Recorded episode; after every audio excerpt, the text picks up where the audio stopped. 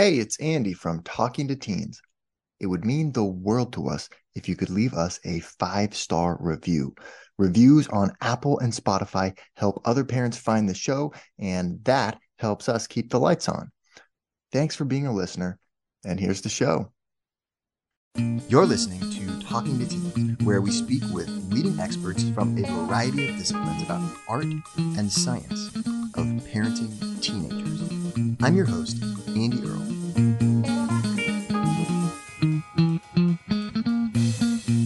We're here today with Dr. Aviva Legatt, who is the elite admissions expert and the founder of Ivy Insight, the gold standard in college admissions consulting for undergraduate elite college applicants. She's an in demand leadership and college admissions speaker with a fresh perspective who's been hailed by the New York Times as a trustworthy expert on college admissions.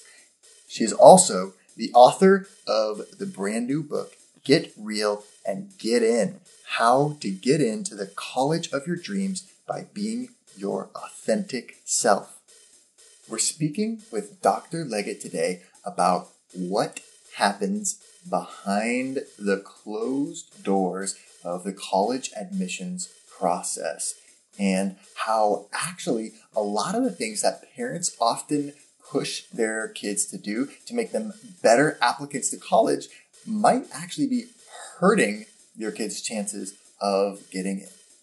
There are things that your teenager can do to make themselves stand out, to make themselves a better candidate for college, but it's not the typical things that parents think about.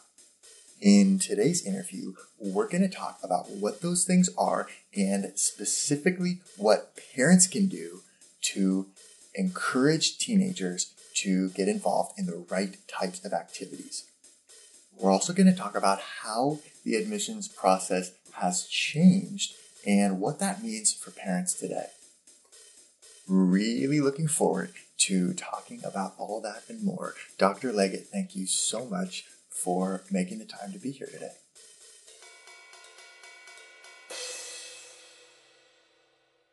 So, the book is called Get Real and Get In How to Get into the College of Your Dreams by Being Your Authentic Self. And I, I'm curious about this uh, uh because it seems to me like some of these things are contradictory isn't getting into the college of your dreams about uh, checking boxes and making yourself into the person that they want you to be. Um, you say that you can get into the college of your dreams by being your authentic self. How is that possible? Can these things coexist? Authenticity and being real and also getting accepted? And what does that look like? Great. Well, I'm happy to jump right in. Um, so, you know, this book was born out of a, a lot of different things, right? So first was my own experience as a high school student applying and the stress that it it took, right? And I have to say at that time I did try to put myself into a box in a way. I was trying to figure out like, okay, what exact score do I need? Um, what extracurriculars do I need to get in? And I think that's so often how um, kids and parents approach this process is like, okay, like what boxes do I need to check to make sure that I am competitive enough, that I'm ready, that I feel like I can make a good um, good impression when I go to apply. The reality is, though, even though that was going through my mind at the time of the application itself, the push that I gave myself to apply at that time would actually help me become a better person and a leader. So basically before I, I went into the professional world of admissions, where I worked at um, the Wharton School to um, help students uh, get evaluated, selected for freshman transfer and pre college. Before I built up all these degrees and credentials in higher ed, I was, you know, just a kid. So you know through the the process of I, I had to do a lot of research myself. So that was really valuable to think about okay well what environment do i want to be in? What kind of people do i want to surround myself with? What do i want to study? All of these questions they may sound basic and box checky but they actually require a lot of thought. And so even though in some ways i think that we do check these boxes and we do try these questions are actually really important. And if people take this process seriously and don't just box themselves into their goals, then they can actually get a lot from this process and ultimately from their lives. In this book, I interview uh, leaders as well about their high school to college experience and some cases their college experience came out as well so um, what was interesting to me that was to think about you know this is kind of a critical juncture in people's lives where they're making these really important life choices and they're very young and i think everybody has some kind of story behind that some of the stories are more let's say rich with detail than others some people might just say well i applied to my local community college because it was what I could afford. And then I transferred. But if you dig underneath, there's probably more to that decision than just, hey, I went with the, the easiest option for me to get into or um, the most affordable one. There were a lot of other considerations that went into it. So by interviewing these different leaders, I was able to uncover some details about how they approach their process. And I picked people who I thought you know these people are role models in some way or, or to some people. And um, if you can see some of yourself in them some of their anxieties some of their challenges and what you're going through then perhaps those you know anxieties and challenges a won't seem so overwhelming and b you can know that even if you have these anxieties and challenges at a young age that you do have a great potential for your future however you decide to approach this. So when i wrote this book i wanted to really un- underscored that figuring out who you are and what you want is the journey to college that you want to take. And it's ultimately the journey that's going to help you be the most competitive applicant possible and the most successful person.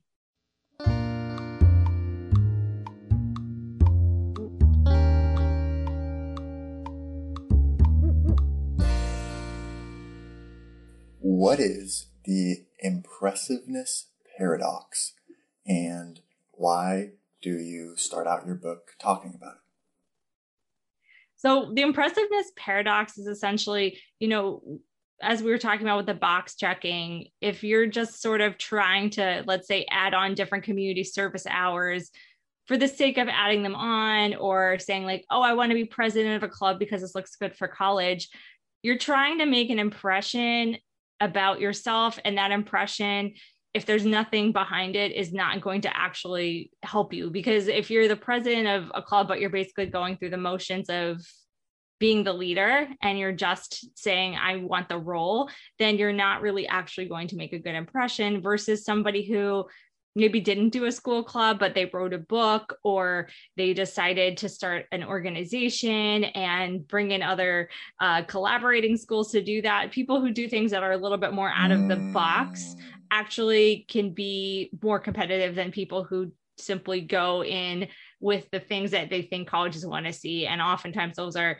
president of a school club, community service mm. hours, mm. you know, uh, the National Honor Society, blah, blah, blah. But those those things are really boring to read about when you're on the side. And not to put down the the involvement of Model United Nations, but if I, I feel like it was like 90% of the applicants were involved in MUN. And it's like, I'm happy for you if you love your MUN club and you're getting a lot out of it, but like don't just do MUN because you think that's what you should do, right? Or don't just do student council because you think that demonstrates your leadership as a student. You know, there's student councils at every school. And of course, a lot of college applicants are involved in the student council, president of student council, representative of student council. So again, not to discourage anybody from doing that if they really want to, but just to say that like there's other things you can do and don't feel like you have to make this impression where you have to box yourself into this club because this is this is a club that you know on paper demonstrates leadership. This actually makes you pretty boring in a lot of cases. But isn't that what you're supposed to do is figure out what they want and then do that? Absolutely. I mean if you want to be in student council again i'm not here to discourage you but a lot of times when people do do an activity like student council or model united nations they're not necessarily doing it at a very involved level they maybe they go to some meetings they show up to the yeah, meetings right? you're kind of going through yeah, the motions exactly like because you're trying to get it on your resume and you're not like exactly there's nothing it. there's no passion behind it right so there's no there mm. there was no motivation other than like oh i should do this for college so but so how how does that come across on the application because doesn't it still look the same whether you're passionate about it or not? It just says did student council. Well, the reality is that the way you demonstrate yourself is a little bit different than how you experience things, right? So you might have an amazing, passionate experience in student council, but if you don't explain that, then it's not going to be very impressive. However, I'd say beyond your own self representation, there are also um, you know recommenders who can vouch for you and endorse certain things that you've done, and that's a way to highlight some of the passion you've had. But let's say if i'm in my i'm going to student council meetings weekly and i'm showing up i'm, I'm doing the thing but then nobody in my circle my recommenders think to talk about that. I don't write about that in my essay and i say that's my most, most important thing. Then what what what was i really getting out of that really? So um it is hard i think it's a very hard thing for kids to demonstrate to to have that self representation be really really strong but the reality is, if they have a lot of experiences to draw from, it's simply the natural progression of what they've done versus having to make up a narrative that's not necessarily true. That's a little bit not a misrepresentation necessarily, but not exactly an accurate portrayal of what is going on.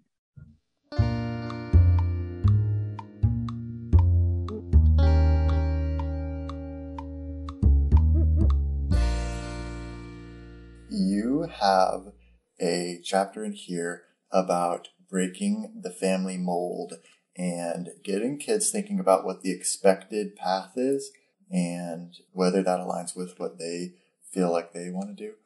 I wonder what advice you would have for parents about those expectations and how we're sort of um, putting those expectations onto our kids and what we could do to to help them, you know, to, to see past that and to really um, get in touch with uh, what they want, you know, beyond those mm-hmm. expectations.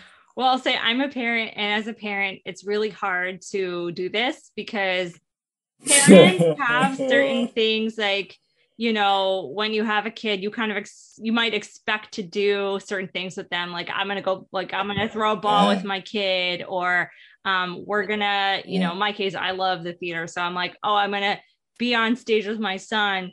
But now that I'm seeing my son grow, I don't think he's gonna have an interest in some of the things that I want him to have an interest in but right. that doesn't mean that you know he shouldn't follow his interest and i have to step back a little bit. So i think what happens a lot with parents is like we have these hopes and expectations for our kids that they'll do something or be a certain way but then they show up and they are who they are. And so respecting who the child is and that it may be different from what you necessarily want or were hoping for and accepting that like that's such a hard thing. But that's i would say that's the number one thing parents can do is a try not to have expectations which is really hard.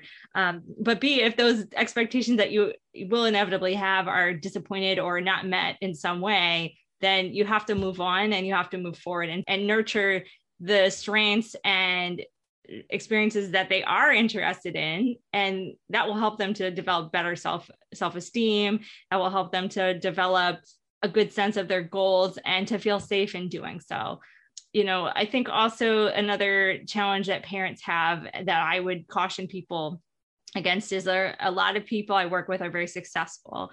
And so they think they have great career advice for their children and they end up sort of directing them to things that they know will be in demand. Like I, I talked with uh, a family recently and, and they said, oh, we as a family decided that our son is going to do machine learning because that's a really in demand field. And the, you could see the kid was kind of like, yeah, yeah. I mean, yeah, that's what we decided. I mean, he was being a good soldier about it, but you know, you could see he clearly had some other sparks and passions that were not quite oh. captured in the in the goals. Yeah. So I would encourage, um, you know, that the I would encourage families with their children to develop a mutually beneficial collaboration process because I'm I think parents definitely need to be involved, need to nurture and support their children in getting new opportunities, but that doesn't mean that parents should be driving what those opportunities should be or what the goal should be. So I'd say child should ha- should develop the goal with parent support and facilitation and then nurture those experiences along the way. So how do you walk that line, you think? Tell i wish i had the magic solution. I think it, it's very individualized. Of course there's a lot of cultural elements to this. There's um, you know, family dynamics, history, um, you know, limitations or lack or, or lack of limitations of the child or the parent. So there's so many factors to this, but I think even just to keep in mind that your kid may have a different goal from you and to really try to listen and find out what that is um, is helpful. A lot of places i see parents um, have difficulty as well is they fail to see their child's challenges and flaws. So they may nurture things that are not not to say not a fit per se, but maybe the child isn't really diving into things that they say they're interested in. So I spoke with a family about that said, oh, the child said, Oh, I'm interested in computer science. But then when you ask them, What have you done? It's like, there's a blank, right? Like I play video games, you know, mm. and then it's like, Well, what does that mean, right? If they say they're interested in computer science, how I help them to get that experience that really enables them to say that not just as a as a uh, pipe dream, but as a real goal. And then if they can't pursue that goal in some way, then what might be another challenge? So a lot of kids have like learning differences. A lot of kids have psychological challenges. Uh, I don't have to tell you, there's a lot of studies out there about how kids are really lonely these days. They feel disconnected. And especially in COVID, it's been really challenging. So I think that you know not shying away from like what are those challenges and how can i help you to overcome them that's great. And sometimes it's not you as the parent. Sometimes it's like getting professional help or getting you know support from other places. So i think leaning into your child's challenges as well as their strengths is, will go a long way.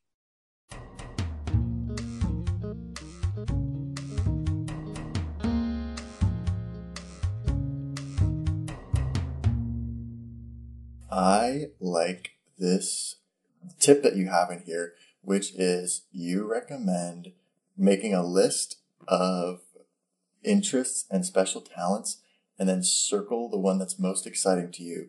And then you say, if you were to go all in on the activity that you circled, what would that look like for you?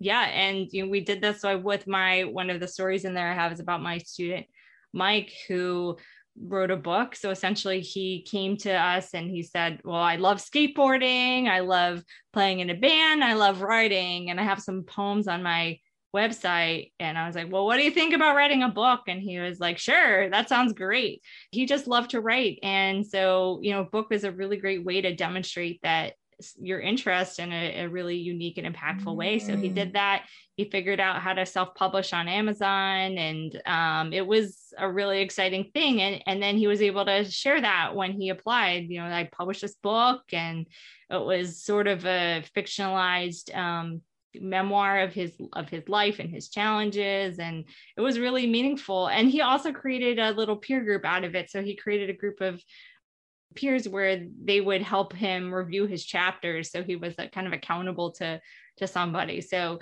it was just one of these things where you know sometimes you see a passion or spark in somebody and you just kind of nurture that then they'll they'll soar. Um, and then people for themselves like what do you like to do most? Like so do you like to write? Do you like to skateboard? Do you like to play music? It's like which of those three do you like the best right? And then so what is yeah. the next logical step after that? So you don't necessarily have to go from like blank page to book if you've never written anything, right? But if you go from like, if you want to write and you've never written something for yourself, first, like go to blank page to a poem or blank page to a short story, like then that's a good step forward. And then you can check in with yourself and, and see if you like that and then take that a little bit more deep going forward or go to another direction if it if it doesn't seem like the right thing because then um is that that was worrisome as a teenager, like going all in on one thing. But I like lots of things, and I like want to keep my options open. Um, so, uh, whoa, I don't know about all this circle one and go all in thing. Um, there's, I, I don't know, that feels like, uh, limiting or something.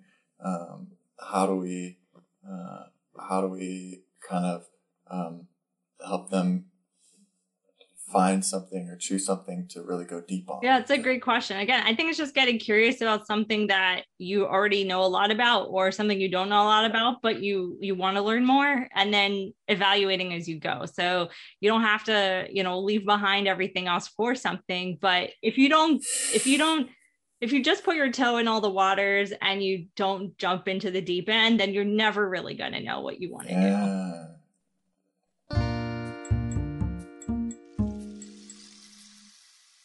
It's funny, like how unique that is, I guess, um, and how it's not something that anybody would think is like the standard boxes that you check to get into college. Oh yeah, write a book, but it you can see how that would really make an application stand out when he has something like that. And um, I think that's just a perfect example of uh, what you're advocating for and talking about in this book. But what if he would have chosen skateboarding? How are you going to impress a college with skateboarding? Yeah. Or, uh, well, I think that's a I think that's a good rhetorical question, but I think like I would rephrase that as like why do I want to go deeper into skateboarding? Why does that excite me? And then that's sort of the the data you use to figure out what to do next with skateboarding. Um, because like how does skateboarding help me get into college is like who knows, right? Um, it's really all about the depth. So what I like to call it, and uh, I didn't I came up with this after I wrote the book, but I'll I'll share with you now. It's called the X Factor College Admissions X Factor. So it's experience, expertise, Ooh. and exponentialism. So like with skateboarding, you got the experience, you like to be on the board. Expertise is like you're really practicing a lot and you're starting to join some skateboarding organizations. Exponentialism is like you're hosting a skateboarding event at your school, you're raising money for charity, um, and you're connecting with skateboarders from around the world on your you know online skateboarding club website right? So exponentialism really refers to that impact that you make beyond your own knowledge and experience. Wow that's cool. I like that the x factor so even if you if you you had a kid who said they circled skateboarding, they wrote down all their things and circled skateboarding, uh, you wouldn't, as a parent, you don't think that's just a bad idea. We got to uh, I mean, writing a book, that sounds, that's, that's I guess, yeah, it, yeah, I guess but, like, yeah. I mean, I guess it depends on the kid, right? So if you know your kid says they're okay. skateboarding, but really they're, you know, vaping and skateboarding or, right. you know, whatever, then, you know, uh, that's different. Or if they're like, what do you want to do? Play video games, hang out with your friends, or, you know, watch TV. So, you know, you, you know, obviously hang out with friends. Right well, so then if that's the case, then it's again like I have a kid, for example, who did Teen Talk Hotline. And so Teen Talk Hotline essentially helps kids in crisis. And so if you really like talking to people and being a friend, that's a way that you can make an impact with that skill, right? Mm. So it's not like mm. that's necessarily a non starter. It's just how do you use that information to redirect them to something that will also help them build their future? Mm. I love that X factor because it's really like it, it's about the activity, but then it's also about making it bigger than just the activity, or it's about it's more than just you. Um, it's getting other people involved and how you can um, use that activity as a vehicle to connect with other people in your community and beyond, and to do something positive. We're here with Dr. Aviva Legatt talking about how a lot of the activities that parents pressure teenagers to do to get into college are actually hurting, and some simple things that teens can do instead to make themselves stand out. Here's what's coming up in the second half of the show. When somebody knew an applicant, even if they were not ultimately admitted, it's not like, oh, you know somebody you're in there was more of a discussion about this person and like more thought behind mm. hey should we admit this person or not? If you don't get into your top choice college you don't get that job you wanted you don't get the position on the corporate organization you were wanting doesn't mean that you shouldn't do that. It might mean you have to approach it differently or it might mean you do something else with the advent of technology to do pretty much everything kids are applying to more colleges. So back when they applied, they may have filled out a paper application and just sent it. And, you know, paper applications take more time. And also, you know, you have to print things out, file them, mail them. That that really cut down the number of schools people apply to when people just have to pay whatever the application fee is. And not to say everybody can pay for it that easily, but if it's like, oh, $75, I'll just send all my stuff here then they just do it. So one of the challenges and one of the reasons why colleges have become more competitive is people are just simply applying to more colleges. So you're competing against more ah. applicants. Want to hear the full interview? Sign up for a subscription today. You get access to all the interviews I've conducted, as well as new episodes weeks before the general public. It's completely affordable, and your subscription helps support the work we do here at Talking to Teens. Thanks for listening.